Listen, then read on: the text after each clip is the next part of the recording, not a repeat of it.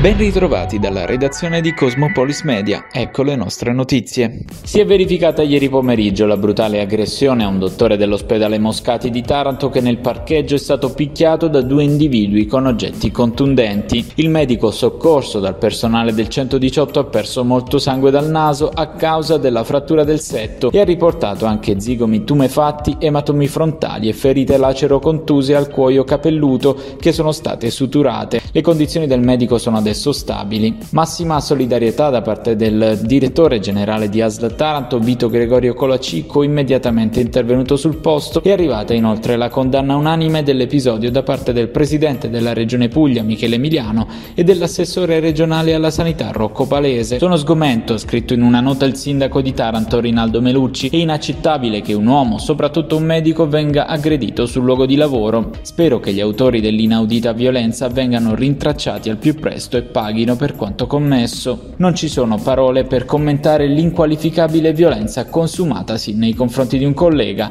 ha tuonato lapidario invece Cosimo Nume, presidente dell'Ordine dei Medici Chirurghi e degli Odontoiatri della provincia di Taranto. Siamo vicini al picco, a metà luglio dovremmo averlo raggiunto. Sono le parole di Pierluigi Lopalco, ex assessore regionale alla sanità e professore di igiene e prevenzione all'Università del Salento. Il pronostico si fonda su due elementi. Prosegue innanzitutto l'osservazione di quanto sta avvenendo nei paesi in cui questa sottovariante di Omicron è arrivata per prima. Inoltre abbiamo come riferimento quanto è avvenuto nelle ondate precedenti. Su una possibile discesa dei casi ad agosto Lopalco rimane cauto. Difficile dirlo con certezza, è una stagione strana questa ondata è arrivata al seguito di altre due. Non ce l'aspettavamo, ammette Lopalco, non così impetuosa.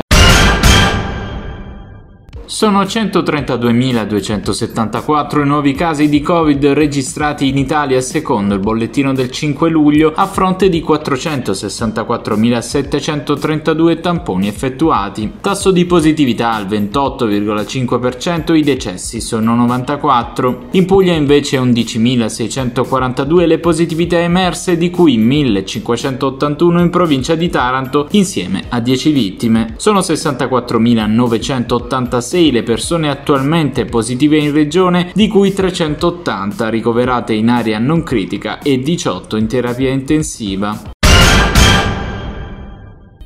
Durante la presentazione del nuovo allenatore del Taranto, Nello di Costanzo, la società Rosso-Blu ha ufficializzato anche lo staff tecnico che sarà composto da Francesco Dinardo come allenatore in seconda, Filippo Argano, preparatore atletico, Vincenzo Marinacci, preparatore dei portieri e Mario Spataro, match analyst. Nonostante l'assenza di comunicazioni ufficiali, ci sarebbe anche la data della prima amichevole stagionale dei Rosso-Blu che saranno di scena allo stadio Il Castagneto di Sturno in provincia di Avellino il 28 luglio alle 17.30. Gli ionici sfideranno l'equipe Campania, la formazione composta da calciatori senza contratto o in attesa di contratto che si ritrovano ogni anno per affrontare la preparazione estiva. In attesa che il sodalizio tarantino provveda a ufficializzare l'impegno, la programmazione di questa amichevole è stata resa nota direttamente dall'equipe Campania. L'Italia supera la Turchia nelle medagliere e conquista la vetta della classifica. Sono 148 le medaglie totali, di cui 44 ori, 48 argenti e 56 bronzi. Nelle precedenti 18 edizioni gli azzurri hanno vinto il medagliere ben 13 volte, l'ultima a Tarragona nel 2018. Fra le altre medaglie conquistate nella giornata di ieri ad Orano, quella delle ragazze dell'Ital Volley che hanno battuto in finale per 3 a 1 la Turchia. Match chiuso in 3 set 26-24, 25-20, 22-25, 25 25-22 che ha visto protagonista la capitano Elena Perinelli, autrice di 16 punti. Questa era l'ultima notizia dalla redazione di Cosmopolis Media è tutto, al prossimo notiziario.